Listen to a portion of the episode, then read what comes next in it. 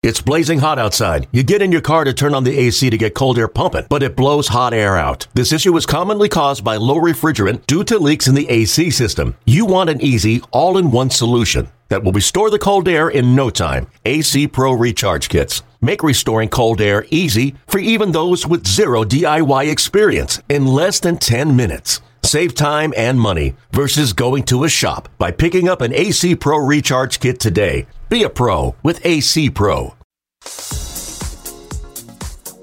This is A's Cast Live, your comprehensive look at the Oakland Athletics. Drive to deep center field. Going back, Hernandez at the track, right to the wall. Gone! Elvis Andrus! And 29 other MLB clubs. High drive, deep left field. Nino left the building. Guerrero lifts one to left field and gone! Oh, Tani, that was a moonshot out there in the right center. Alonso defends his title, the 2021 Derby champion. Join us as we take you inside the baseball universe from OPS Plus to juiced balls to game changing moments. We have you covered. Spend your afternoon with us next from the town, only on A's Cast Live. Here's Chris Townsend. I cannot tell you how good it is to be back on A's Cast Live. Oh, how I have missed you. Now, for a lot of you, you think, well, the lockout's been 99 days. It's been a long time. And of course, we've been off the air. And it was a very smart move that baseball didn't want a lot of us being on the air. They wanted the negotiations to play out, which thank God are finally over. But we have not been on the air since uh, Commander Cody. It's great to see you. People can't see you, they will now hear you. When is the last time we were live on the air here on A's Cast Live? Our last live show was November 29th. So it's been a long time. A lot has happened uh, for the two of us, and I'm sure that a lot has happened for a lot of you out there as we've been waiting to get back and, and, and do this show that we care so much about and to be able to really start updating A's Cast. I mean, we built this monster, the number po- number one podcast in all of Major League Baseball. That you know, we pride ourselves on constantly giving you new content. But when we're like a plane and we're grounded, um, there's not much we can do. But uh, we're back in business, and we just want to get on the air and say hi. How you been? We've missed you. We missed you over the holidays. We didn't have a winter meetings to talk about. We didn't have free agency to talk about. We weren't able to wish you Merry Christmas. We weren't able to wish you Happy New Year. We weren't able to talk about January and February. We're in March. Life is life is going fast for God's sakes. I turn 50 next Tuesday. This upcoming Tuesday I turn 50 years old. We got a lot going on. But the number one thing is baseball's back. And I've had a lot of people reach out to me. And I just want to tell you, since I haven't been able to tell you, and I wish I could have reached out to everybody and just said, relax. It's business. And unfortunately, our baseball media is very poor at covering business. That's not their strength. Their strength is talking about baseball. Their strength is talking about players and teams and that. Their strength is not negotiations. It's just, you know, they were selling you a ton of doom and gloom constantly. And the reality is 99 days, that's really not that long in a contract negotiation. What you had wasn't really that bad. I mean, any of you out there that have ever been in a major lawsuit, yeah, it goes usually longer than this. Hell, I've been in a couple, and my worst one was over two years. This wasn't that bad. Baseball's going to start on August 8th. Excuse me, on, on April 8th. Kind of when we normally have baseball start around that time of the year. I was on this text thread with a bunch of buddies last night, and you know, there's always the I can't believe this is going on. I remember all the greed, and I won't watch games. And I'm like, you're really bummed we're not going to have baseball on March 31st? Does anybody remember last year when Miguel Cabrera I don't even remember Cody. Who were they playing on opening day where he hits the ball to down the right field line, and it's snowing, I think it was the Cleveland Guardians. And he thought it was a double. He slides into second, and it was a home run because they couldn't see the ball because of the snow. I mean, you, you, reality is, who cares if we're not playing on March 31st? We're going to get 162 games in. I mean, really, early April is a bunch of bad weather, rain outs, snow outs. So everybody relax. We're going to get our game in. And another thing that I was telling everybody is once the deal's done, we're not going to care. Once spring training starts and we start talking about signings and trades and all the stuff going on, who's going to make the club, who's not going to make the club, you know, we get to hear from Mark Kotsay every single week. We get to hear from the general manager, David Forst. You know, stopping by is going to be Billy Beane and everybody in the front office, and we get you ready for the season. You're going to look back. You're not going to care what the negotiations were. This is running to what, 2026? The next couple of years? You're not going to care about this CBA. So that's why, you know, it was, it was, I, I, I the one thing I wish we could have been on the air is I could have told you, wake me when it's done. And the same thing for all of you. Concentrate on other stuff. Concentrate on positive things. Your family, your friends. Give as much love to the world as you can. And when they get done negotiating, because it's a business, the deal will be done and we'll play baseball. This was never a point to where they were going to cancel the season as you saw back in Florida, how many hours and hours and hours they put in. And then the hours now in New York. When, when, when things are going to fall apart and you're not going to have like a season like we saw with the NHL, you get to a, a point to where in negotiations, people say, I'm taking my ball and I'm going home and then that's when there's a problem because neither side wants to meet. Both these sides wanted to meet, both these sides want to get it done, and both sides want the best deal, and you can debate. I have my personal feeling who I think won. I have my personal feeling who I think lost. Everybody will have their views on this. But in the end, who cares? They're going to play baseball, and that's all we want to see. We want to see the A's. What are they going to look like? How are they going to reinvent themselves? Mark Kotsay and this new coaching staff, how are they going to match up against the other teams in the division? What are the Astros going to look like? Obviously, the Rangers went out before this all happened, spent a ton of money on Marcus and, and Seager. How are they going to add? They got a new ballpark. They got money. Uh, the Mariners surprised people last year.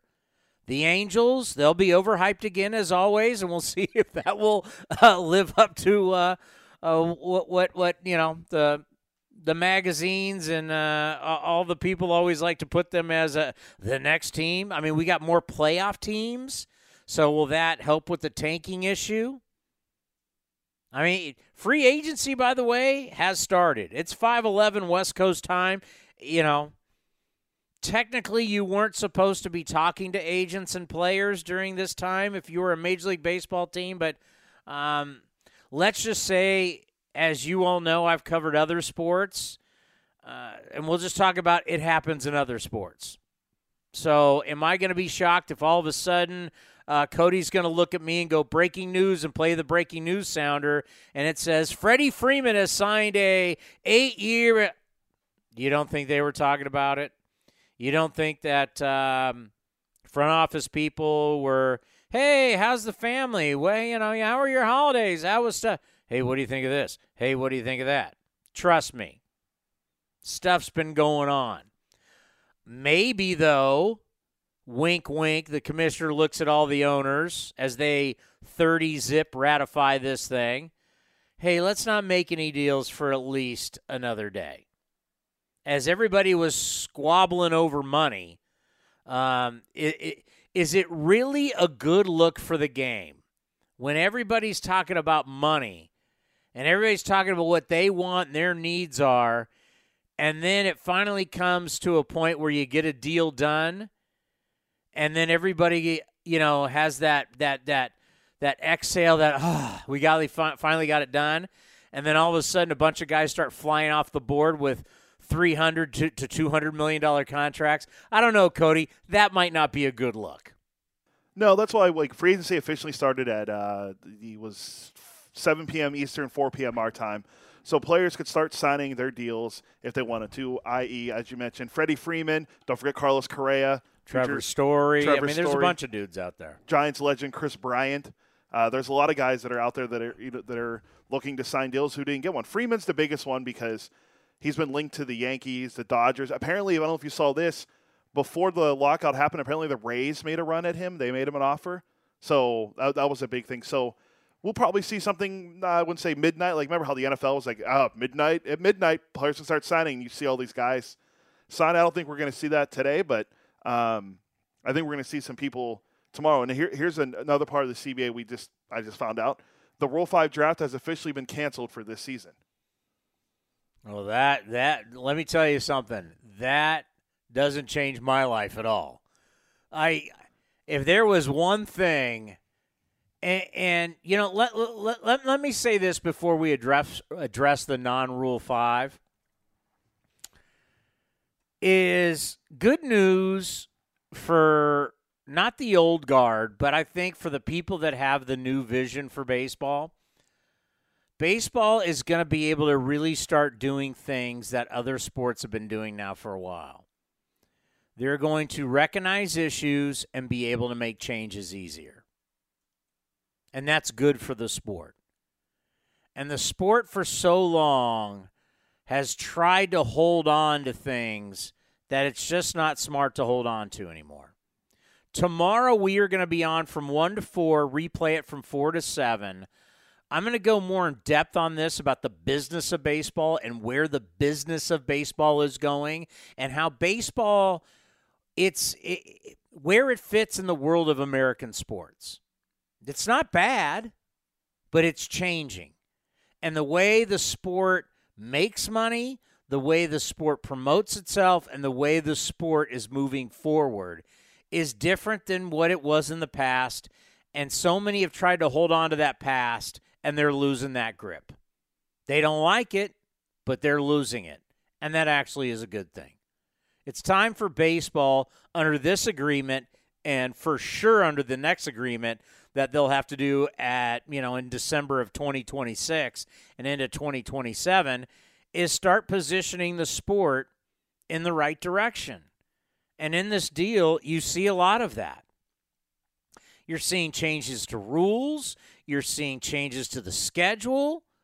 You know, the fact that how many times have I said on A's Cast Live, it's so ridiculous that the DH is at every level of baseball. It's at high school, junior college, college, minor minor leagues. Everybody has the DH except the National League. All the way down to high school. And finally, both leagues are going to have the DH. Pitchers hitting. Cody's brought the numbers in the past about how ridiculous it is. And now we don't have to hear, oh, that's the right way to play. We don't have to hear that dumb argument anymore. Two trivia questions for you. Let's see if you can get it. Who was the last pitcher to officially get a hit in a Major League Baseball game?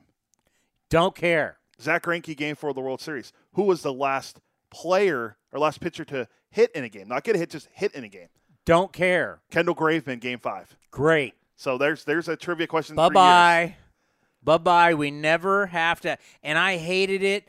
I hated it when the A's played in a National League team in their ballpark and they started doing the double switches and it screwed up my scorebook.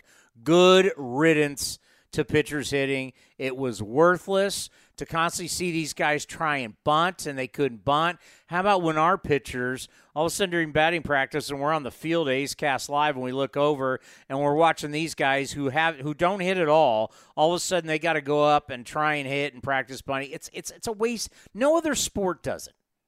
It's just it's just it's it's it's archaic. It's baseball needs to get rid of all the archaic stuff and move forward. For God's sakes, we're in 2022, and getting rid of pitchers hitting is just going to be better for the sport. and and this stuff, bringing in pitch clocks, speeding up the game, did, did everything trying to make it a better viewing pleasure for us, the baseball fans. And I know there's some of you, we go over this every single year. I don't care how long the games take. Well, guess what? You're in the minority, and uh, most people don't have three and a half to four hours to sit in one place and watch a game. It's just a reality. So that is something that's good. Um, we're gonna have Bob Nightengale at what time? He'll be here at 5:30. He's been all over the uh, negotiations. Bob's Him, Bob's been in Florida. He's been in New York. He's been covering this thing to a T. Yeah, he's been everywhere, and uh, he's been like the, the head guy essentially on Twitter. It's been him and like Evan Drellich, another friend of ours, and uh, Jesse Rogers, who's gonna who's gonna come on with us tomorrow from ESPN. Those guys have been like th- three of the biggest names you've been seeing spearheading this, along with um, uh, Chel- uh, what's her, Chelsea Janes, I think from the Washington Post, who cover used to cover the Nats. They've been all over this, so they've done the, the writers have done a fantastic job covering the negotiations. But yeah, Bob will be with us at five thirty. And I'm going to be so curious to see how they view because in, in any negotiation, for me personally and in my personal business, I believe you want both sides to feel like you won. My my I always like to say I, I want both sides to feel like they got their beak wet. That's a good negotiation. When both sides can go back to their people. Now you can't please everybody. That's just a reality. But to have everybody go back and say, "You know what? We got a fair deal." And that makes it easier for the two sides to coexist. Where the true issues lie and we'll get into Bob Nightengale with this because Bob, as you said, Cody, has been over it, has been all over it. The true issues are not players and owners. The true issues are owners versus owners, and then on the other side, players versus players. That's where the issues are, which, to be honest with you, have nothing to do with us, the fans. This is not our problem. How the owners feel the game and the rules and the economic structure should be, not our problem, not our care. Has nothing to do with us. And the same thing with the players. Whether you're a player that likes the deal and says, hey, let's get to spring training and get her going, or you're a player that says, you know what, we should have held out longer, what does that matter to us? They're going to spring training Arizona's going to be rocking. Get your Southwest West flights, head to Mesa, and let's go. There's nothing better than spring training. Beautiful. You want to play golf anywhere you want to be in Mesa or Scottsdale, sitting outside. All those great places to eat. I mean, we haven't been to spring training in a couple of years. I'm not like we don't even we know it's in the budget for us to go to spring training. I don't know if we're still going to go, but if we did, I miss it. I love spring training. I love going down there. But for you, the fans, it's game on. Get on your computer, southwestairlines.com, and get your flight, get your hotel, and spring training. Let's go. So the issues inside the game have nothing to do with us. But clearly, there are things that you look at in this deal. I honestly think the owners won this thing by a lot. They had to give. You have to. Right? They gave on the minimum salary, but the minimum salary is is is a is tip change to them. The money for the luxury tax that the, the players really wanted that they end up settling on, they end up selling on 230 million. The majority of baseball teams will never even sniff that luxury tax. The CBT is basically a luxury tax. Like for the A's, that has nothing to do with us. We'll never even sniff that. What do we care in the negotiations? That's all about okay, how are we gonna how are we gonna keep the the Yankees and the Dodgers and the Red Sox? It's a handful of teams from getting out of hand with their payrolls. That's all it is. And the players, for some reason, they believe. Get this. And I kept I, I just I just kept shaking my head. And obviously, Boras is the guy that's running this in the background, the super agent Scott Boras. He's the boogeyman here in all this. They believe the tide raises all seas, right? So they believe that the higher they can get this luxury tax, that there's some teams that just can't help themselves and they will keep spending, spending, spending, and that will raise everybody up. I guess. But I always looked at man. I mean, if you're like the small market teams, you you know, the thing that you would have really feared was the floor. Remember, we talked about on A's Cast Live about the floor. Having a salary cap floor, a minimum that you have to spend. That's where you could have really raised everybody. But that was never that was addressed. I mean, or that was brought up early, early, early. That was actually brought up in the initial stuff, and then even when the season was going on, but that never had any legs. So really, all you really all you did to the smaller market teams is okay. We got a 25 man roster. X amount of guys are making the minimum, and instead of paying them 570,000, we got to pay them 700,000. That's not a lot. Of, a couple hundred grand is not a lot of money compared to millions upon millions of dollars. Free agency didn't change. I mean, the, the biggest things are that luxury tax didn't go up that high. Free agency in years didn't change at all. Arbitration didn't change at all. The only thing in arbitration that changed is they got this pool where they're going to pay younger players some more money, but that's just still on one year deals. Changing arbitration to less years meant guys would have got to free agency faster, which is that's more guaranteed money long term versus against the owners. That didn't happen. The biggest money things in this CBA all went the owner's way. So if the players want to say, yay, minimum salaries went up, okay, cool. If you want to say you got more money for younger players in arbitration, great. But the big, big, big money deals didn't happen. And you're starting your season on April 8th. So you're essentially missing what? March 31st was a was a Thursday. So you're only starting your one, two, three, four, five, six, seven, eight days late. And let's face it, during that eight days, you would have had a bunch of rainouts anyway. I thought I thought the owners might hold on through April because April is known for what? Lower attendance, bad weather, bad ratings. I thought the owners could have really stuck it to the players, but we'll see how someone like Bob Nightengale, who is uh, now everything that I've seen, like I was watching MLB Network, the media is always going to be pro players because you have a bunch of you got a bunch of former players on there, and let's face it, the media, everything that they say, the players are watching, and the players are the ones that give you the stories. You don't want to tick the players off, so I think the media is always going to have the bias towards the players. I'll really get into to where baseball's going though. Because when you say, "Ah, we don't market the stars." I don't know what I don't know if the stars are really even that more any are they really even that valuable anymore? And I'll explain that through the Apple Plus deal. What baseball is becoming, it's not about the actual players. It's about what baseball can provide from a standpoint of being basically a content provider. Baseball's value going forward is not in ratings. Every World Series, year after year after year, every All Star game, year after year after year, all the playoffs, year they're all year after year, they're all down in ratings. You're not selling ratings. You're not selling success that way. What you're selling is now, as Major League Baseball, is listen, you need content, and nobody in professional sports offers more than us. We offer more games, we offer more hours, we offer more than anybody else. Nobody can beat us. And you got all these platforms that are all battling each other Apple, Google, you name it, Amazon, they're all getting into the game and they're all in the game. Because I look at the millennial to my left, and they're, I'm sure uh, we're on streaming, we're a part of this.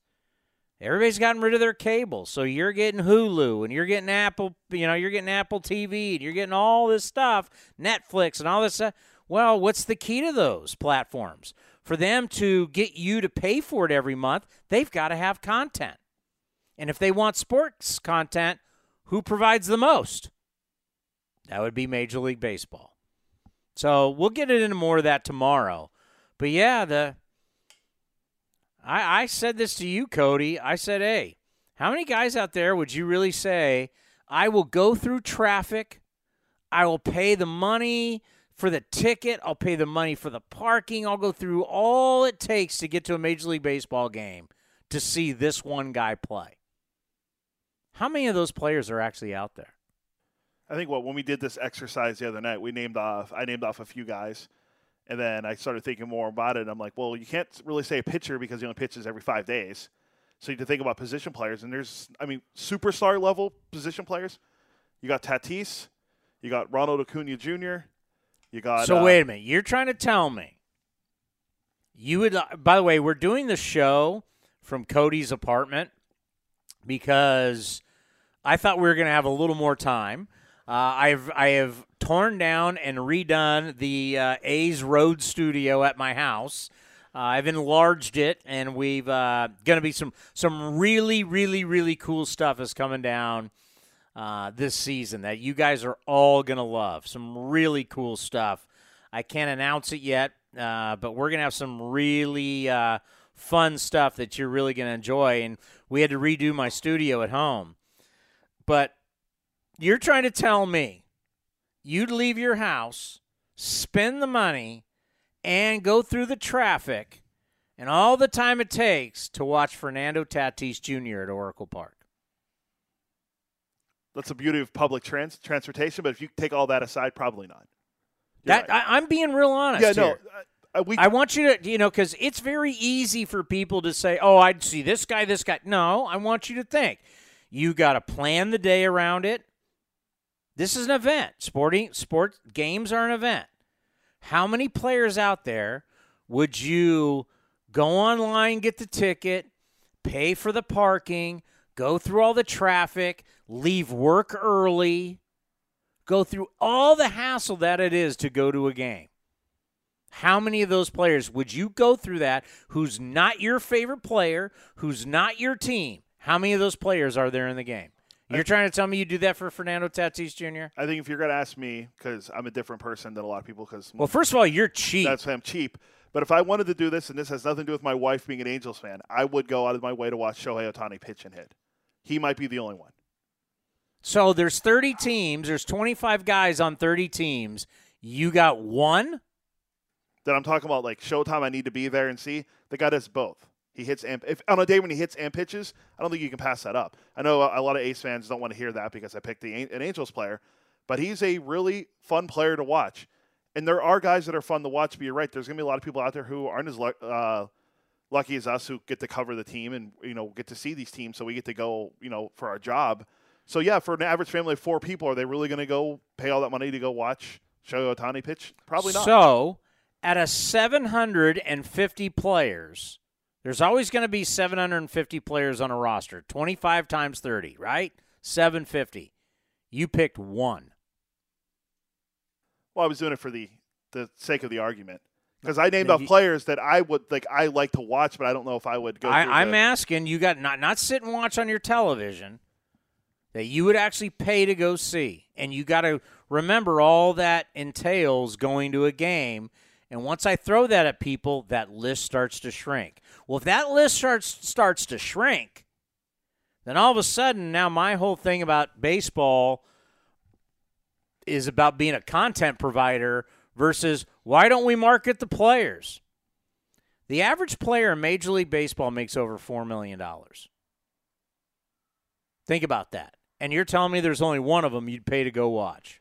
I, I think. I think for us, it's it's hard to answer this question, um, uh, honestly, because for us to go watch guys play the Coliseum or Oracle Park, we could take public transportation. If you live in like at the uh, the outskirts of like New York City, are you really going to fight that traffic if you can't take public? Like we can take BART, we can take Caltrain, we can if you want to pay for Uber. Doesn't matter. BART, BART's still a pain in the ass. They're all a pain in the ass. Yeah, but it saves you a lot of hassle by not sitting in traffic. That's it. So, I mean, I guess maybe we're not the best people to ask, but I still, if, if I Why really- not? I mean, I, I can.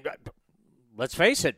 You go to a Major League Baseball game, and the game runs late. You're not. You're not going to have issues with BART. Yeah, that's true. I mean, and also, you're now. gonna you're gonna take BART, and by the time you get home from by the time you get back to your car and you got to get up the next day for work. That's what I'm saying. All the different issues that it takes to get to one of the, how many of these guys?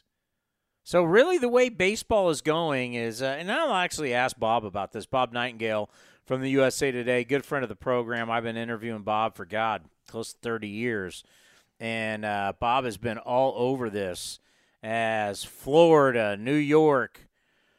He's been a traveling man during these times, and I bet he is completely tired of dealing with this and just wants to get back to. Uh, covering the game and you know his spring training schedule. Because usually as a national baseball writer you're going to want to you know you're going to want to have your time in, in arizona. You're going to want to have your time in florida. And you want to make this you know you want to cover every team and get to know every team and that's going to be tough to do this year because you know the signings you know it's one thing we can talk about the stars like where are the stars going to sign but how do you fill out your roster? I you know, you know you know the guys that are going to get pinched that I really feel for, and these are the guys that you really root for. The the, the great stories of our game are the guys that got to make the make the squad. That they got to go in search of a job, and they've got to make the team in spring training. you know, I'm not worried about the guys that have guaranteed contracts. They're just going to Arizona and Florida to get to get in base. The you know, I'm not gonna say get in shape. They're already in shape, but to get ready to get in, you know, to get ready to play. But there's guys, you know, spring training is different for everybody. You know, spring training for a star player is don't get hurt and be ready to go when the bell calls on April 8th. There's other guys that go there. They're fighting for a job. They're fighting for their career. They don't know. They don't know if this is their last shot. And when you're playing in spring training, you're not only auditioning for your team, you're auditioning for everybody else. Because other teams are going to make cuts. And then they're looking around to see who made cuts and where they can pick up players. You know what? I, I if we can't get Bob, just have him for tomorrow. I'm sure he's busy as heck. I know. I talked to him an hour ago, and I told him we'd be calling, and he said, "Sounds good." And then, so I texted him to see if he'll get back to us. But um, you're right about the, the players you look at in spring training. I was listening to as you're saying as I was trying to call him. Those are the guys you root for. Like you know, the guys that make the money are going to be on the, the roster. It's the guys that they're the guys that are the minor league guys that are trying to make the roster that won't make money, or the guys you're rooting for. Yeah, and that's going to be tough for them because it, it's going to be do we know how many games they're going to get in spring training? Because the Bay Bridge series has been canceled. Yeah, I saw that they that that came out earlier. Um, I think our first. Let me let me see. OaklandAthletics.com. Great Steve Finelli. Does do they have? Because I can tell you, the other day I, w- I was in a conversation and like. I have it right here. Our, our first spring training game was supposed to be, according to the schedule on our website, is a is March 18th against the Colorado Rockies. So we play the 18th through the. It says our last game is the 26th. But I, I would not. I, I, honestly, from what I've heard, and do not quote me. I'm just saying. I, I don't know if I. I don't know if you can go off what the old schedule was. Yeah, because it ends on the 26th, so I assumed it might not. Um, it might not be that. Might not be the schedule. All right, Bob said. He, Bob just texted me said he's ready to go. All right, let's hear from Bob Nightengale. He's in New York, right? Uh, I think he was. If not, he might have went home. Okay, picture this. It's Friday afternoon when a thought hits you. I can spend another weekend doing the same old whatever, or I can hop into my all-new Hyundai Santa Fe and hit the road. With available H-Track all-wheel drive and three-row seating, my whole family can head deep into the wild. Conquer the weekend in the all-new Hyundai Santa Fe. Visit HyundaiUSA.com or call 562 for more details. Hyundai, there's joy in every journey. Bob, how are you? Chris Townsend with the A's. Yeah, doing great, Chris. How yourself? Uh, been, been doing, uh, just been waiting to, to, to be able to get back on the air. You know, we've been grounded and it's great to, to be back that this thing is over. And I just want to commend you that your coverage, whether it was in Florida, New York, your coverage was second to none. You were the one that I was constantly refreshing on Twitter as you were giving the most updates. You did a great job keeping us basically abreast on everything that was happening with this lockout. Yeah, I appreciate it. Thanks, Chris.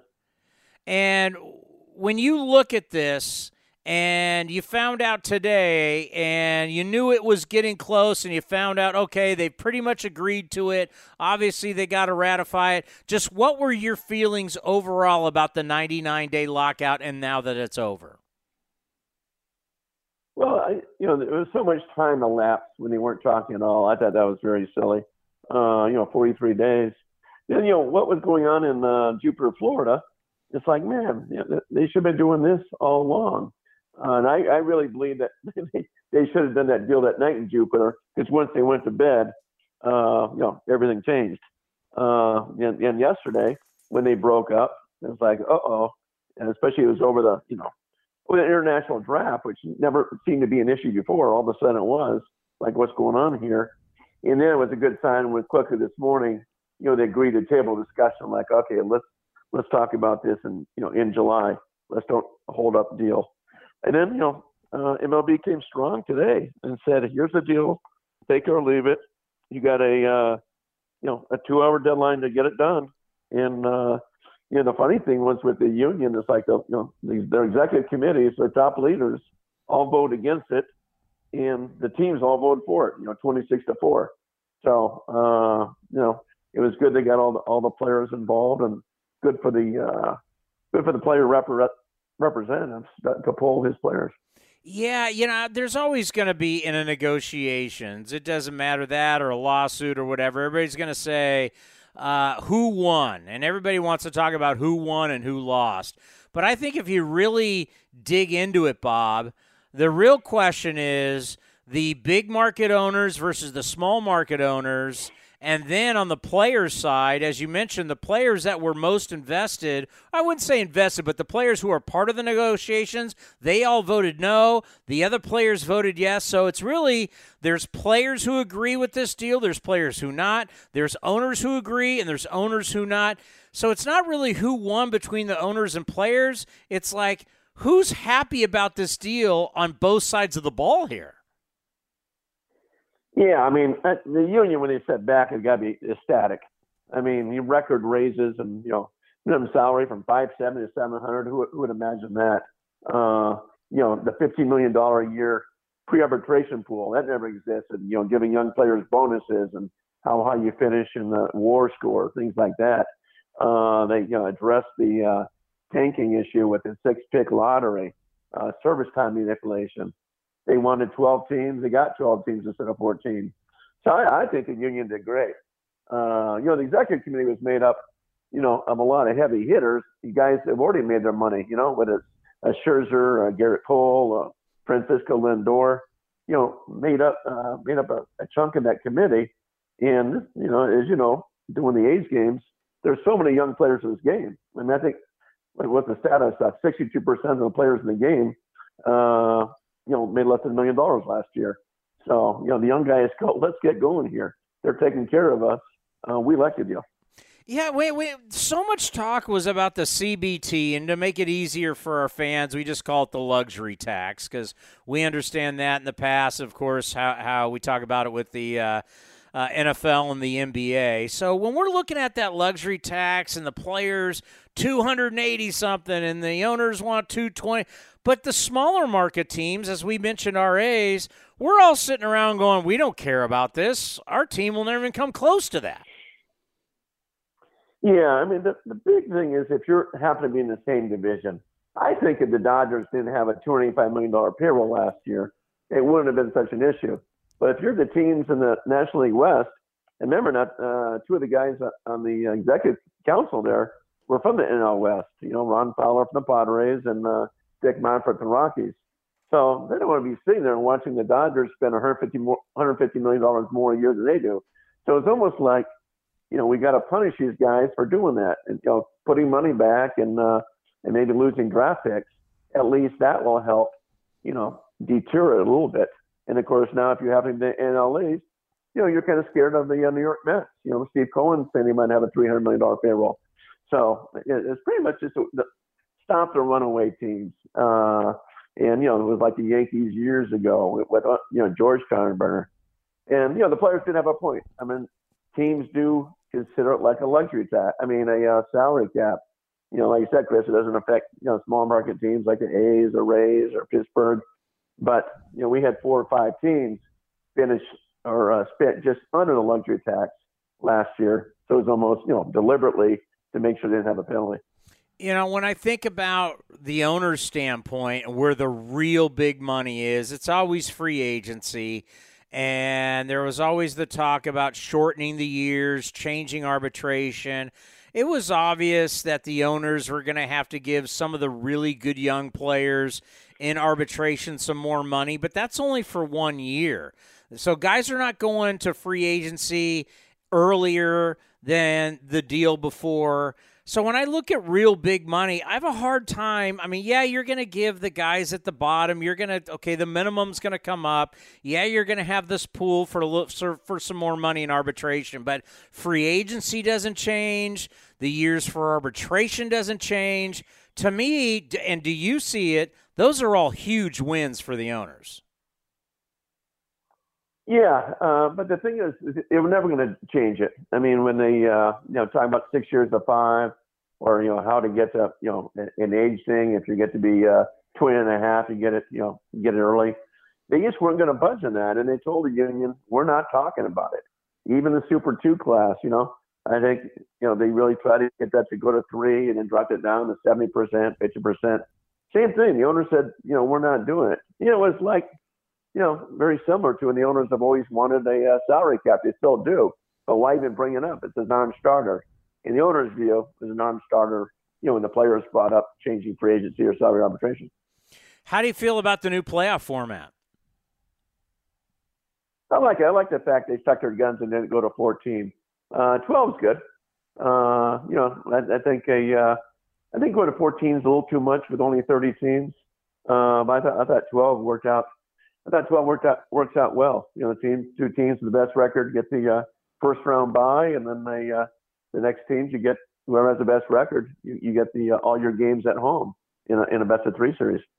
Now I know when you start talking international draft that a lot of people hit the snooze button and they don't care, but it is very important because international signings are far different than what we have in this country. And just to give our fans an idea, we've got a player named Robert Puason who at 16 years old signed for 5.1 million as a 16 year old. I mean, it's absolutely ridiculous. So now that we're going to have an international draft, do we know are they now going to have signing bonus and a tier system way the the American or I should say the draft is in the United States? Is that going to be the same thing for the international draft and are, are we going to get rid of these crazy signing bonuses for 16 and 17 year olds? Yeah, remember now, it still has to be approved, Chris. They got till uh, July 25th to approve it. Uh, if they don't, then you know the free agent thing with qualifying offers goes back in effect. And once they do approve, you know, if they do approve it, it starts in 2024. Uh, but yeah, to get to your question, is it will be like the American draft or the domestic draft. In fact, a uh, they'll have their own separate draft, uh, 20 rounds also, so 600 players. And same thing, there'll be uh, you know, a uh, I forget what you call that with the, with the thresholds, with the uh, uh, slots, slot slot numbers for those players. So you're right. You know, these players, you know, if you're a superstar, and you know the first couple of picks in the uh, in the in the foreign draft, yeah, you're going to uh, you know you're going to get your five six million, but you're not going to get you know 10 12 million, and you're not going to get you know some of the Cuban players have signed for sixty or seventy and never got a double A. yeah. So uh, so it's, yeah, it was a very tough subject. I mean, nobody could figure it out, and uh, it was such a divisive thing. But not only not only uh, clubs, but but players. You know, I mean, talk to a few uh, you know American players. They say, wait a minute, now we should have an international draft. You know, they say, well, you know, it'll affect them as far as now they can't you know pick where they want to go. Uh, they're not a re, you know not a free agent. But you know, like the American kids here say, wait a minute, now we aren't either. I mean, when we uh, when we get drafted, you know, we can't say we're not going to go to this team. you know, you get selected by the team. That's that's the way it is. You know, yeah. and and I think the other argument is that well, uh, you know, if you're a poor kid from our country, you don't have a chance to go to college, that that sort of thing, and maybe you know talent level dry up because you don't have the big money. I think the international draft would be good just because I think it becomes so corrupt. And there are kids signing at 12 and 13 years old. Yeah, and that whole international pool money that could be traded, it was all murky, and I'm hoping that we can uh, get rid of all of that. But now we have free agency. Obviously, no one was supposed to be negotiating, no one was supposed to be talking, but we do have some big names out there. I know if it was me and I was talking to my agent, I would want to sign fast. I want to get as much as I possibly can because the money could uh, dry up quickly. How do you think free agency is going to go? Yeah, I mean, I think it will. Uh, I think it'll be a few days because remember, you're not supposed to have talk to anybody for three months. So we'll see what happens there. And I, I, I think it's a situation where uh, beginning on Monday, and then I think you'll see a flurry, like six or seven guys signing a day.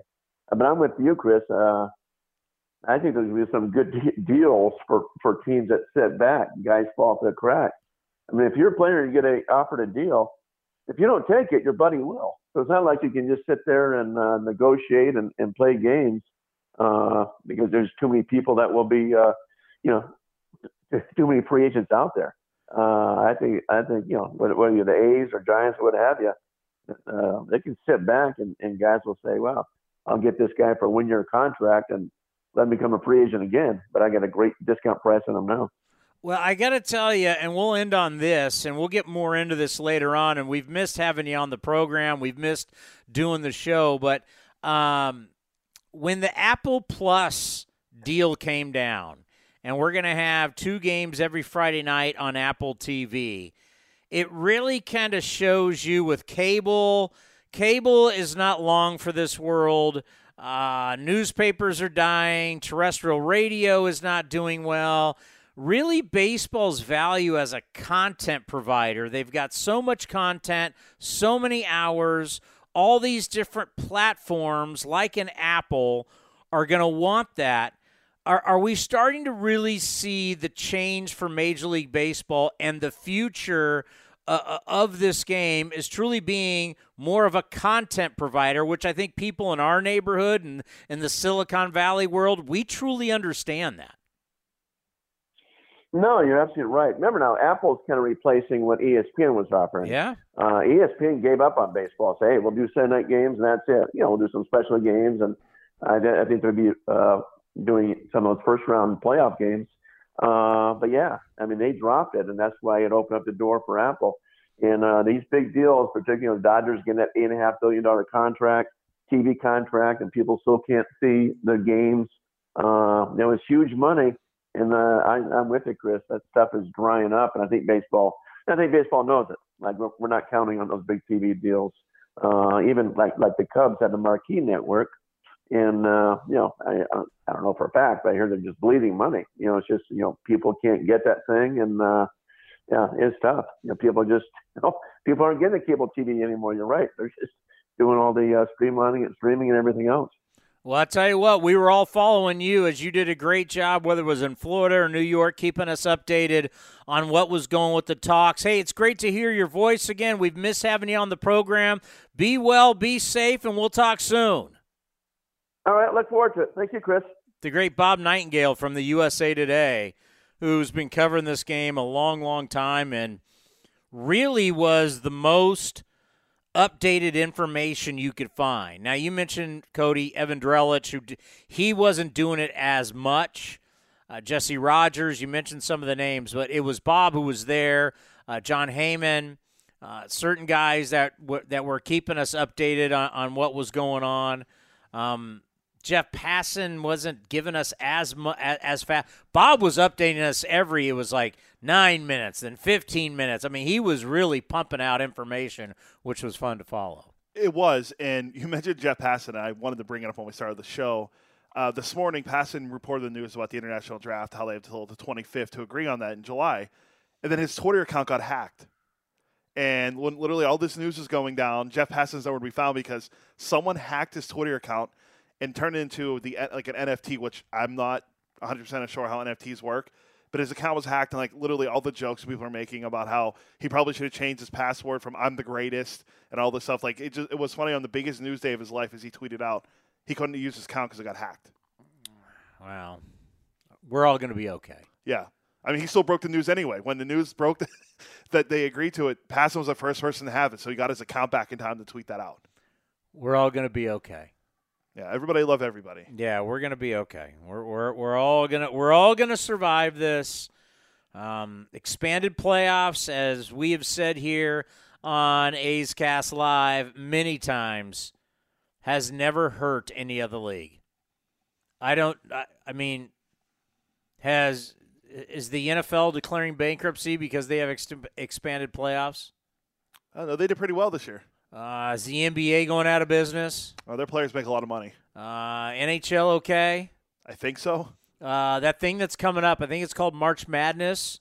You know, they they they originally were what, thirty-two teams, or not even that, or what? It was, and then it was sixty-four. Now it's sixty-eight. How's that hurt them? It, it hasn't. Although I still see people say, "Bring it back to sixty-four." Let me ask you a question: If every single sports entity has expanded their playoffs and it's worked, why do baseball think? Why do the old schoolers think it won't work for baseball? I don't. I just think people don't like change, especially ba- old school baseball fans. Okay, I understand. Okay, then, then that's a correct answer because they can't give you any type of documented proof that it would hurt the game. Back when my grandfather watched the sport, there was only there was only what there would have been six teams or uh, eight teams made the postseason, and then they added the one wild. You know, they added the extra wild card. They added the wild card, so make it eight. It was just a, you know, whatever. I, I think it's great, and as we've mentioned, it helps teams like how can I put this without uh, small market teams like Pittsburgh, um, the Royals, although they won they won a World Series in the past decade. Teams like that who you don't think they're like on the fringe or whatever. They've been a two World Series, yeah, and they lost lost one, won one. Teams like that, the Marlins who were looking to spend money, and then you know there's so much stuff. By the way, we missed during the lockout that wasn't player related. You know, Derek Jeter stepping down as the president of the Marlins. We can get into tomorrow. I even bro- broke down a list of all the potential for all the guys that signed free agent deals before um, the lockout happened. Let me see if you remember. I'll throw you one guy. Did you remember what team Robbie Ray signed with? He re-signed with Toronto. No, the um, the reigning American League Cy Young winner. What team did he sign with? I don't remember. The Seattle Mariners. I completely forgot he signed. What? With, I completely forgot he signed. Totally forgot about that. Like I remember like Semien and Seager with the Rangers. You know, Scherzer getting all that money with the Mets, Marte and Canha. But like when you think of Robbie Ray, the arguably probably the second best pitcher on the market. We everyone a lot of I, I was sitting there. I'm like, oh yeah, that's right. He did sign with the Mariners. Yeah, because I well, really, both of us, we both really took the uh, we took the approach of wake us when you're when you're done. Yeah, I mean, because like all the all the all the you can't you couldn't buy a preview magazine; it was worthless. Yeah, that's true. Right, and I usually get Athlon and Streets and Smith and all that; they were worthless. And then my Sports Weekly comes, and I still have them. I have them all stacked up, so it's got every base. So I have all 30 teams previews stacked. I'll probably now get into that tonight now that it's over. But it was like you're going to have to update cuz so many there's so many blanks. There's so many and you know, we'll have a month to get ready and we'll do that for you here. Usually, are we going to do our spring training tour? we gonna have time to get that in? We we might have to do a different team every day to get it through, and we might maybe we'll start that on Monday. Are we, are we back to Monday, Wednesday, Friday? Yeah, we'll do that. We can do because the games don't start till. Does uh, that give us enough time? Can we get thirty in? Might have to do two a day if we if we get close. Uh, I mean, we'll save the ALS for last because I mean, we talked to a lot of the guys we talked to in there a lot. So we'll, maybe we'll start with like the NL East. But like like. like I'll just pick a team out of my head. The Cincinnati Reds. Like, how incomplete are the Cincinnati Reds right now? Glad you mentioned that. For the first time since 1990, the Reds are going to start the season on the road.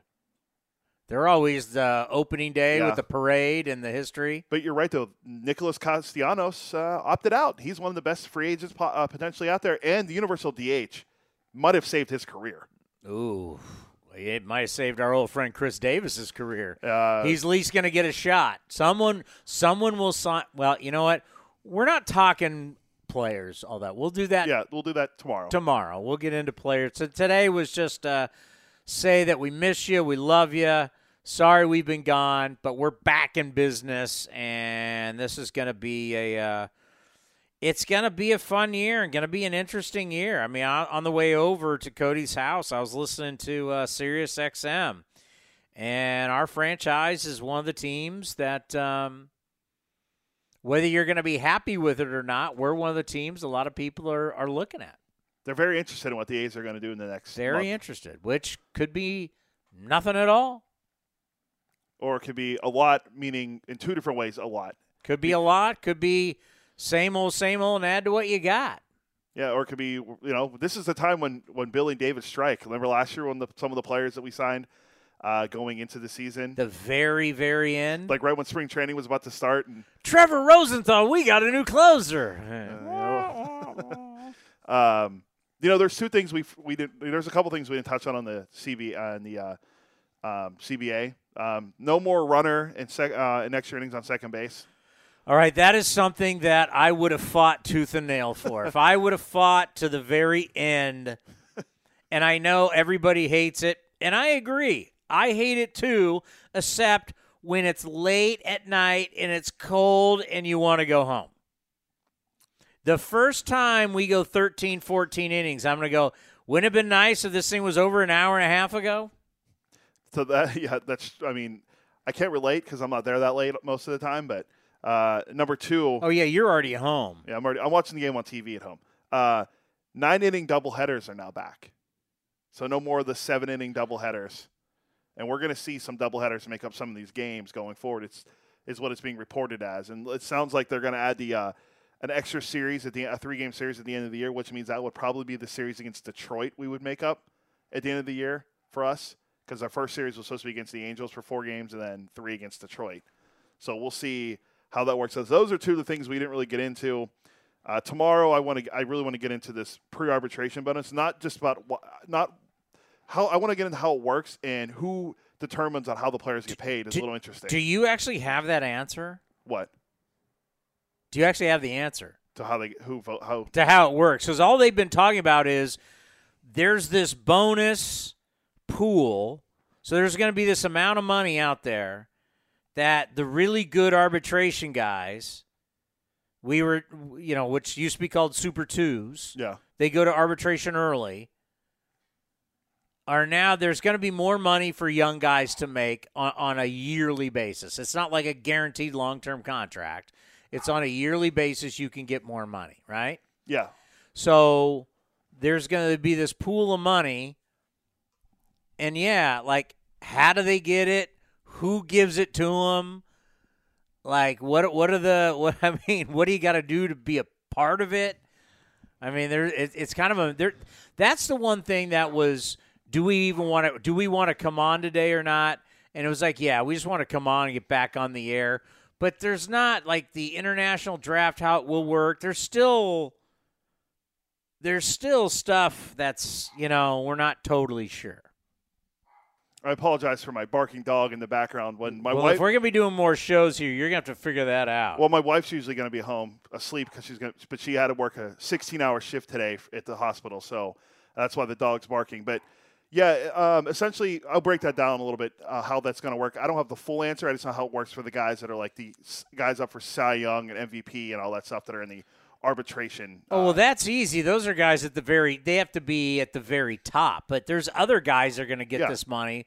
Like, and who's deciding it? uh, Who's well, don't- running I don't, that? I don't know about that, but for the guys that are finishing the in the top of the you know Cy Young and MVP, you know who votes for that, right?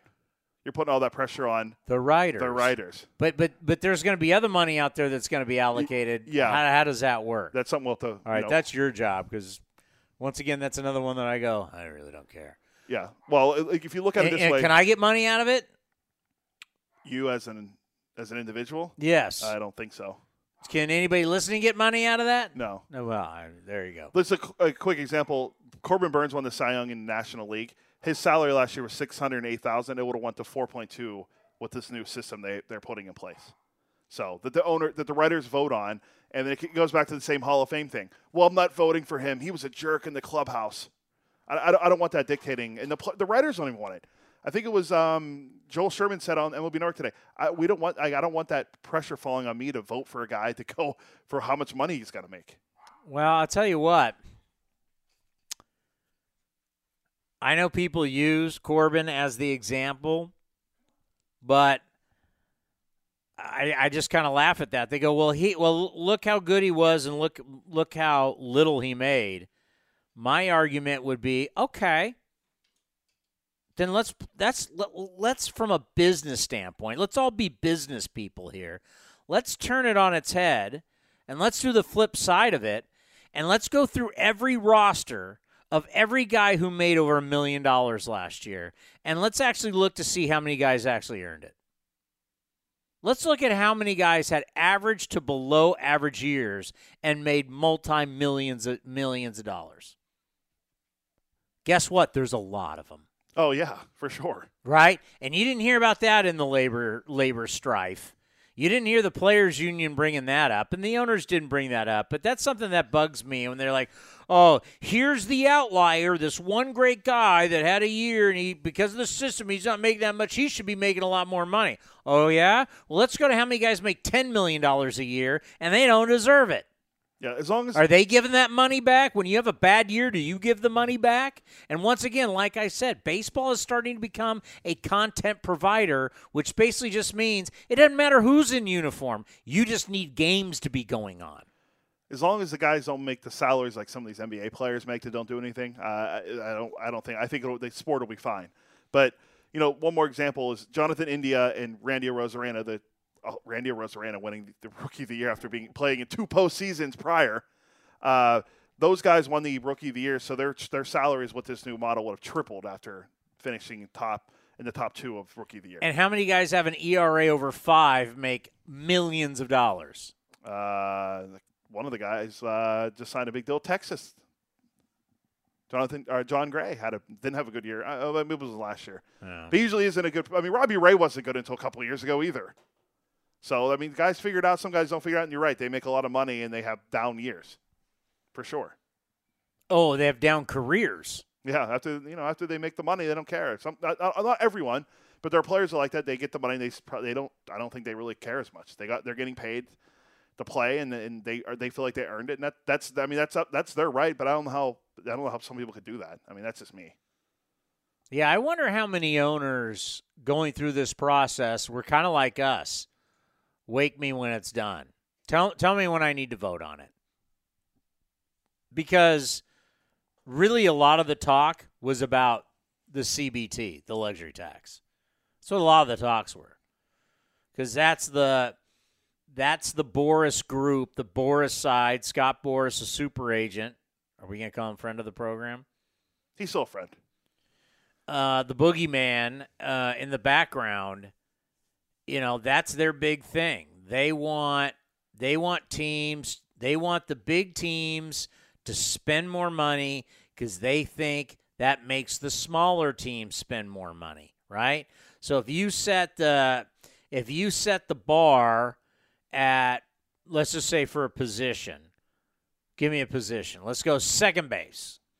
So if you set if the Yankees or the Dodgers or the Red Sox break the bank on a guy and he's making X, he's the standard for I shouldn't say the standard, that's not the right word. He is the top dog. Well then now everybody compares their their upcoming negotiations to that guy. So they think if the big market clubs are spending a ton of money, it's going to force the smaller market clubs to spend more. They study this more than I do. I would say fooey on that, but they spent but but when you start looking at certain negotiations and arbitration and putting up numbers, putting up financial numbers saying, okay, I deserve this in arbitration because I had this year and the top guy makes this, so why would I, you know, there's a lot that goes into it that, you know, is that a, you know, it's above my pay grade. But then there's a lot of teams, and this is what this is what the teams, this is what the players like, and the, the players don't like, and the players union doesn't like. is that there's a lot of teams that go, uh, so we're not going to spend that money. And we don't have to. And there's certain teams that just say we're not going to spend that money and we're not going to try and we're tanking. And I agree, I hate that. But that there's other teams that say, you know what? We're going to make smart decisions and we're going to have what's called roster flexibility. And roster flexibility helps us win and gives us a chance of going to the playoffs. So if you want to sign and lock up certain guys, and that's the way you want to go about it, and you want to lock up a guy for eight years, good luck. Have fun with that. We're not going to do that. We're going to stay mean and lean. And certain franchises have had a lot of success doing that. So the Orioles is that what you want? To, is that the model we're building Not towards? the Orioles, but we're not mentioning some teams.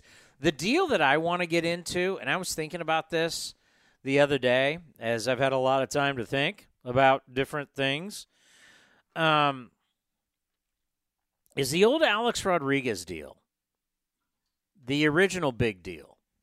I was going to say which one, but then you, you, So he be, so Seattle tries to negotiate with him. He's not going to sign. They offer him 160 or 170 or whatever it was. And then out of nowhere, here came the Texas Rangers who offered him a record. And by the way, that record it wasn't even close. Anybody ever got anything close to that?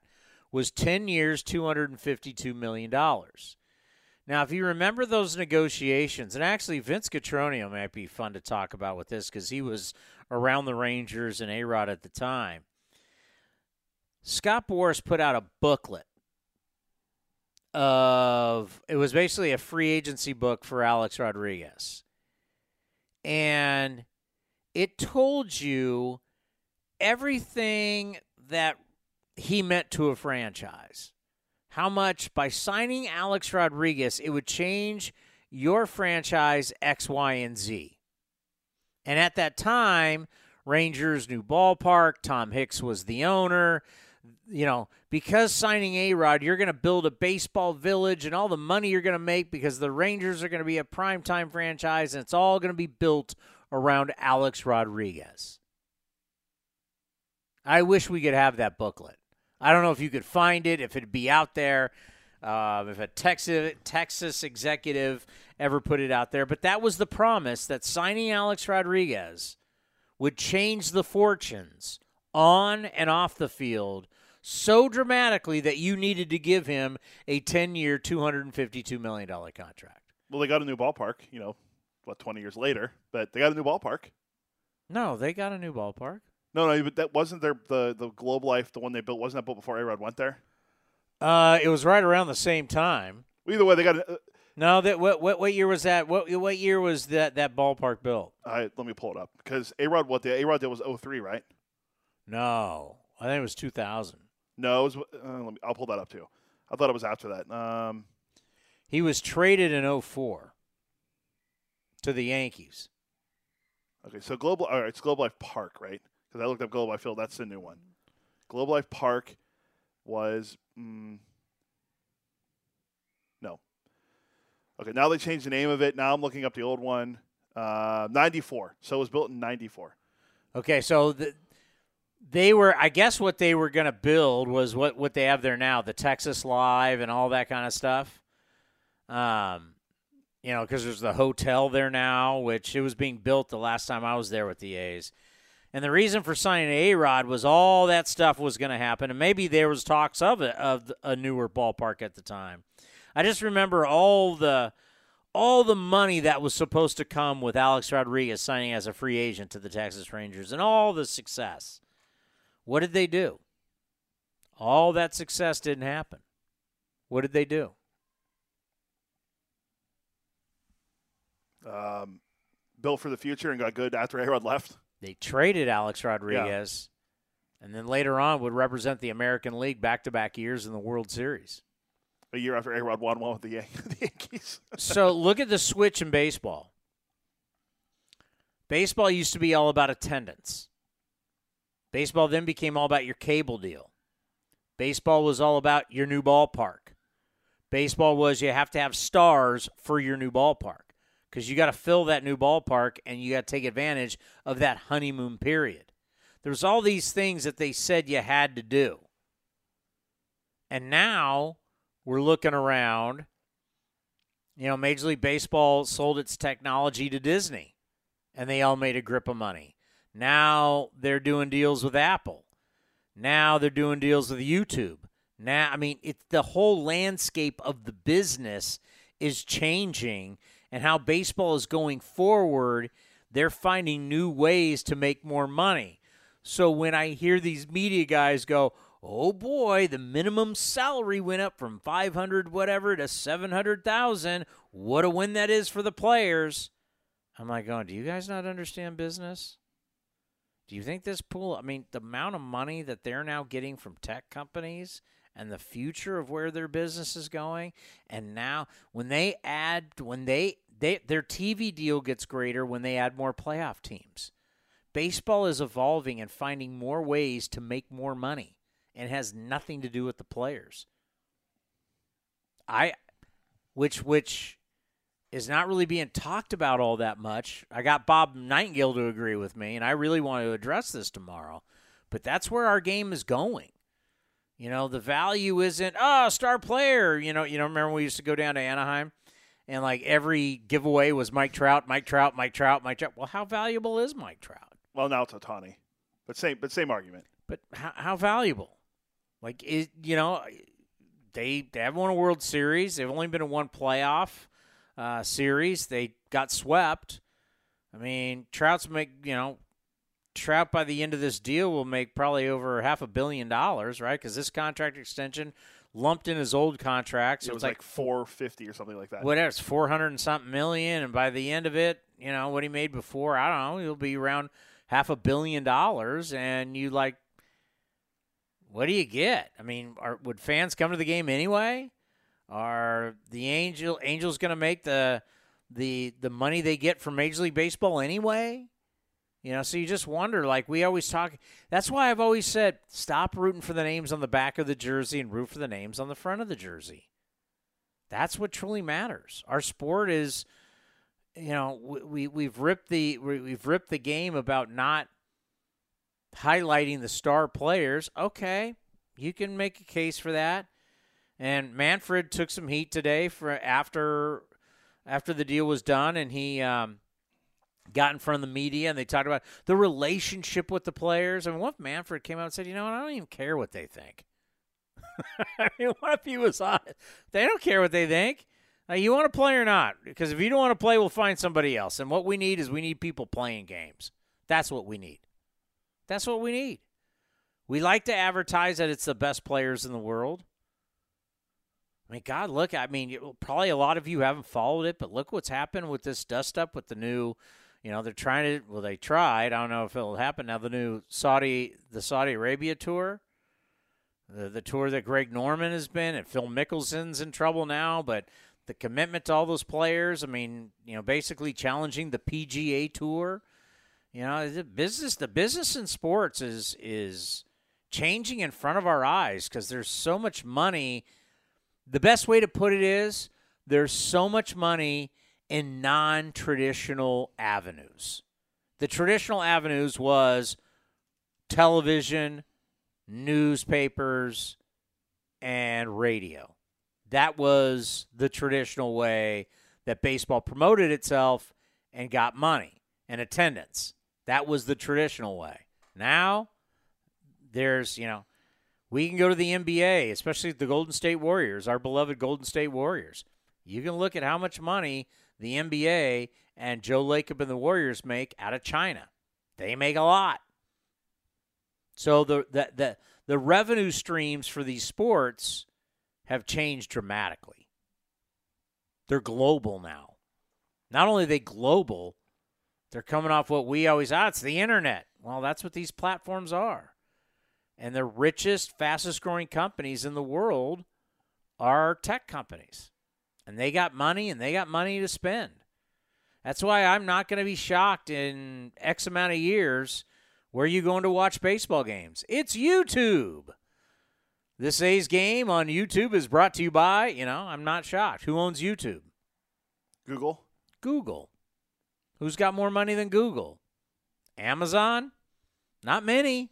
Yeah, it's not many. They all got they, they they all have the ability to write this unbelievably large check to any sports league. I mean, look, football, football. Wh- where's football going now? They're going to be on Peacock, Uh, streaming on Peacock, and they're just going to steal like maybe Troy Aikman or Kirk Herbstreit or these guys. Al Michaels is going to do it. I thought Aikman was going to do Monday Night Football now. I I've been following. I just know that uh, Aikman was in. They were talking about Peacock, but think about that, folks. Peacock. What the hell is Peacock? It's NBC streaming. According to this, I don't. I, I didn't see this slip through, but this is an article on MLB trade rumors. They mentioned that uh, baseball uh, agreed to a streaming deal with NBC Sports, so also putting games on Mon- Peacock. Monday and Wednesdays on Peacock, which used to be ESPN. Now ESPN, as Bob said, they just want to do Sunday Night Baseball, and that's it. Because ESPN, ESPN's hurting. ESPN had all the contracts, right? And all of a sudden, those contracts came up, and now the contracts have exploded. As I've mentioned, these tech companies have way more money. So ESPN, next you know, when baseball comes up, and this comes up, and that comes up, and they, you know they they've kind of let some of it go, and there's other people who swallow it up. Yeah. So we're now going to have streaming. Big money has been spent to put baseball on Monday, Wednesday, and Friday. Two Yeah. different companies, NBC and Apple. Tells you where the world of baseball is going. So tell me what that middle reliever making $7 million a year really matters to the product from a business standpoint. When you say the average player makes $4 million a year, and I ask you how many players you'd actually go pay to see, would you go pay to see a, a reliever making four, four or five million dollars a year? It's Josh Hader, but there's not many. I'm telling you, it's it's it to me it's fascinating. It's how it it's how life and how business and how sports involve in front of our eyes. And to think the baseball timeline wasn't that long ago. Everything was just about butts in the seats. How many suites do you have? How many boy has things changed. Well, I'll leave you with this before before tomorrow's show. According to Jon Heyman or Jon Heyman, Jon Morosi. Well, do we call him friend of the program? He's been on. He has been on with us since uh, the winter meetings, but we know him well from our previous life. Um, Jon Morosi, MLB Network, just tweeted this um, about ten minutes ago. Free agency talks are extremely busy. In the words of one agent, we're only two hours in the, into the market. Busy weekend ahead. So we'll see if there's going to be moves that happen by the time we come on the air tomorrow at one o'clock. Was there a don't do anything till Friday put out there? I mean, I, I to me, it looks like uh, what is it? Because it collusion or uh, t- tampering? Sorry, tampering. It looks like tampering if you have a deal announced. If the if the deadline, uh, the lockout was lifted at 7 p.m. Eastern, and there's a deal that comes out at 7:01. Okay, yeah, you know there's something going on. There. Oh, can you imagine that? like it's ratified, 30 owners, 30 zip. Two seconds later, Trevor Story has signed a seven-year, 205 million. Can you imagine? Freddie Freeman, five years, 170 million with the Yankees. How about this? How about this? The commissioner of baseball is up at the podium, and he's taking questions. This just in: Carlos Correa has signed a 10-year. Wait a minute, what? The deal is yeah. It's in the. It, Ken Rosenthal Rosenthal's asking him a question and tweeting that at the same time about. By the way, Carlos Correa has just signed. How do you think about that signing? So, yeah, they, they, they put the they put the de- the um, lockout lift to be in at seven seven o'clock Eastern. And I think Manfred spoke at like six forty five, so or like six thirty. So he talked for fifteen minutes, and then there was a fifteen minutes, and then oh lockout lifted, players can start signing. Now, there hasn't been there hasn't been any signings just yet. I've been monitoring to see that that fringe middle middle reliever that gets signed to a you know a three year deal for twenty four million dollars or something like that, but no, nothing yet. I just got to say this. It's been a long time since I had an agent and really negotiated. I would love to negotiate with someone who throws deadlines at me and then doesn't stick to them. That That to me had to just be if you're on the player side, oh, here we go. We're canceling games. Sure you are. Yeah. You cancel games not once but twice, and now you've not canceled it. Like they cancel games in Florida, and the media, oh my God, we've canceled games, and the fans like, oh my God, they're canceling games. Then they get to New York. Well, here's another deadline, and if you don't do anything by this deadline, now the 162 game schedule is in trouble. Well, wait a minute.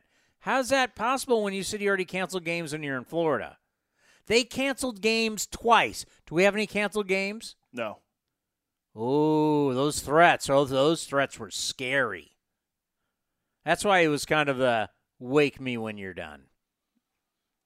And like, you know, Well, now it's done. We don't have to worry about it. and how about all the guys, all the media guys on Twitter? Major League Baseball's canceled the first two series. Oh my God, the sky's falling. Uh, we're playing 162. We'll make them up. Well, don't worry. You'll see the Angels nine times this year. Don't worry. We're, you're going to see Mike Trout and Ohtani. You'll see Detroit again. I, I mean, I, want, I do want to see future Detroit Tiger Carlos Correa play at some point. He turned down their offer. They've already moved on. Uh huh. Okay, we'll see. So I still think they could. I still think he's going to end up signing there. Um, Michael Ilitch, who is no longer with us, the longtime owner of the Tigers and the Red Wings, and he was the Domino's Pizza guy, right? Yeah. No, no, Little Caesars. Little Caesars. Um, it's his son who runs It's- it now, son. Chris Ilitch. Yeah, he runs it. Don't quote me on the first name. I know it's in the Ilitch Yeah. son, the heir to the pizza throne, runs it. They they they they signed Javi Baez, right? Yeah, it was uh six for. I don't think I wrote it down, but it was like all right. It was six years. I can't remember how much the month the, the I I 150 or I'm going to go against you on this. I will go on the, the the first show out of lockout, the first live show of 2020. and Say Carlos Correa will not sign with the Detroit Tigers. I still think the Astros are his best bet. I think I think that's number two, and if he doesn't go back, I think they're going to sign Story. The six for 140 for Baez, by the way. I was close. I said 150. So you're going to sign him to play second base and sign Correa to a 10 year whatever. I think people are afraid about giving Correa that long of a deal because of his back. Well, I, I'd be afraid if I was the Tigers for all that money they spent over the years. on Cabrera, How's that Prince Fielder deal working? uh, I mean Cabrera at least lived out some of the contract. Now he's just How many years are left in that deal? Uh, I think at least I think at least two because he's trying to cut. He's he's not that far away from a mile, another milestone. I think it's 500 home runs. Well, I can tell you when I was in Detroit, 3,000 hits. He's 13 hits from like three from 3,000. when I was in Detroit with the ball club a few years ago, I can just tell you that is not a good situation. Uh, he has. That's not going to that that's one of those where everybody knows it. He's not I mean they can have the milestones and everything like that, but it's just it's not I'm glad we never I'll be honest with you. I'm glad we never have to deal with that. I'm glad we don't have a 10-year 300 something and I know fans would love that. It's just that when it, would you like to have Lindor's contract and Lindor right now? Well, hopefully he bounces back, but not particularly. What is it? What was it? 10 for 325. So Speaking of, oh, Corbin got the shaft being a uh, being a young player and not making the money. How about Lindor's contract? How about Lindor give all that money back and give that to all the young guys? yeah. Talk Uh, about highway robbery. how much do you think Miguel Cabrera is going to make this year at age 39? Thirty-two. Oh, really good. How much? How much is he going to make at age 40? Is it really 32? Yeah. It's always around 30, Yeah. 31, guess what he's gonna make it- Guess what he's going to make at age 40? Oh, God. 32. 32. Oh, he has a vesting option for 20, 24 and 25, $30 million if he finishes in the top 10 of MVP voting in 2023, Yeah, I would like for anybody on Twitter, and most of Twitter's bots anyway, so I don't even know who's real, who's not. But all these people who are defending the players, yeah, go look at Miguel Cabrera's contract and defend that. And cry me, cry me a river of how many multi multi millionaires there are in baseball of guys you could you wouldn't even recognize them if they walked down the street, and they'll never have to work another day in their life. I really feel bad for him. Oh, some salaries went down. Well, everything went down. You, you do know who the, the big rumor is that's going to be now with the Universal DH. You know what the big, the, um uh, what's the uh, word I'm looking for? Uh, when you come back together, I'm, I'm drawing a blank. Starts with an R. Uh, when you reconnect, but Reunited? reunited. Re, you know, a team's going to be reunited with a former player. A lot of people are speculating Albert Pujols back in St. Louis. Why? Universal DH. Oh, that's right. Wow. You don't need to play first base, but you need. But you could. He could still hit a little bit. Are they going to give him a standing ovation every single time he comes up to the plate again? That's what I was gonna say. Every time he So comes up, ridiculous. it's, every time he comes up, it's going to be a standing. It doesn't matter opening day or or middle of August. He'll still get a standing ovation. Different crowd. I'm just happy to be back. It's been a long time. I mean, the last time we did a show, I just got married and my hair wasn't as long as it is now. Now it's that was how many that was how many months ago? Four, five. I've You were married hair- four months ago? That was four months ago? December, January, February. Yeah, yeah, four months ago, almost five. Yeah, you're one of those guys that gets married in December no, no, it was November or November. Either one. Why? on a, on a Thursday. You know Yeah. why? Because you're cheap. To save money. Jesus. well, you're back in business, so you don't have to be so cheap. By the way, what are these dolls that you're collecting up here? Oh, they're uh, they're pop, they're called uh, pop Funkos, and uh, I have a bunch of. Well, I have Phil Connors from uh, um, Groundhog Day, but I have a bunch of Seinfeld characters that are up here. Why is that? Oh, because I love Seinfeld, so But why are you collecting pop dolls? I don't know, just to add something else to my room. You need to have kids. Well, we're getting there. She upped the timeline.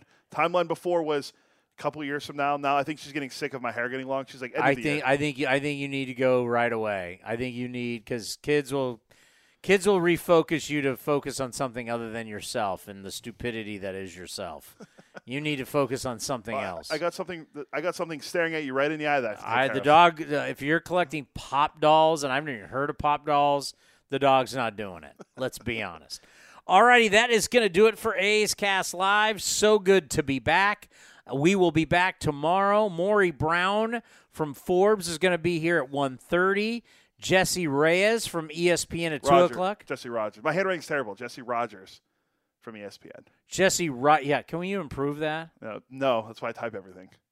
Well, we're going to be start using a board, so Yeah. you got to get Yeah. get better. Yeah, at thirty, at thirty-three years old, almost thirty-four. I got adapt or die. Yeah. And then the voice of your Oakland Athletics, Ken Korach, will be here. You think Korach's excited to get going? He would text us earlier. Text Oh, all of us earlier. Vinny, we're back. We're back. You guys missed eight days. That's it. Settle down. It's eight days. When did baseball used to start when it was 142 games? I wasn't alive then, so I don't know. W- wasn't in March.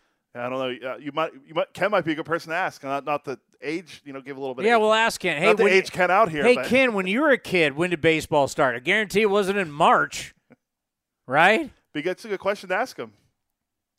I know. I mean, I mean, the fact that we start in March is the only reason we do that is because they want more days off for the players.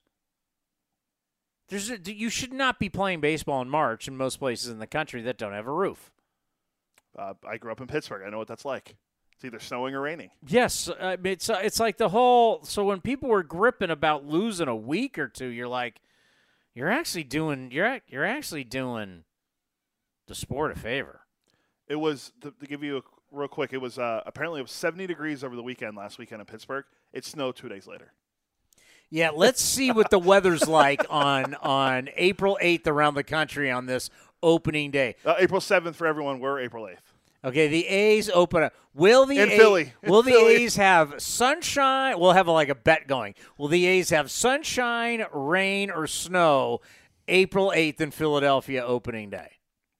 Ooh, we'll, we'll have to look at the weather forecast getting closer, but I, I would not roll out snow being in the in the forecast. You're gonna get probably your best odds with snow. Yeah, or an overcast day. Oh, th- th- will you see sun? Ten to one on on opening day.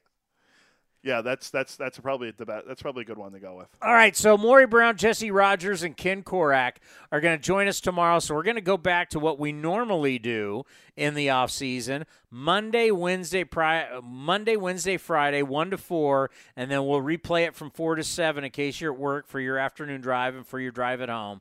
And uh, we will cover Major League Baseball better than anybody because that's what we do here on A's Cast Live. We've missed you. Thank you for listening. If you weren't able to listen live, I know we're going to replay this.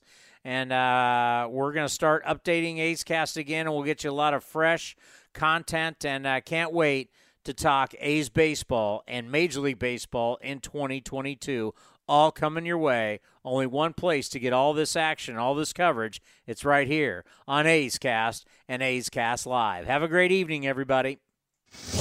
This has been a presentation of the Oakland Athletics.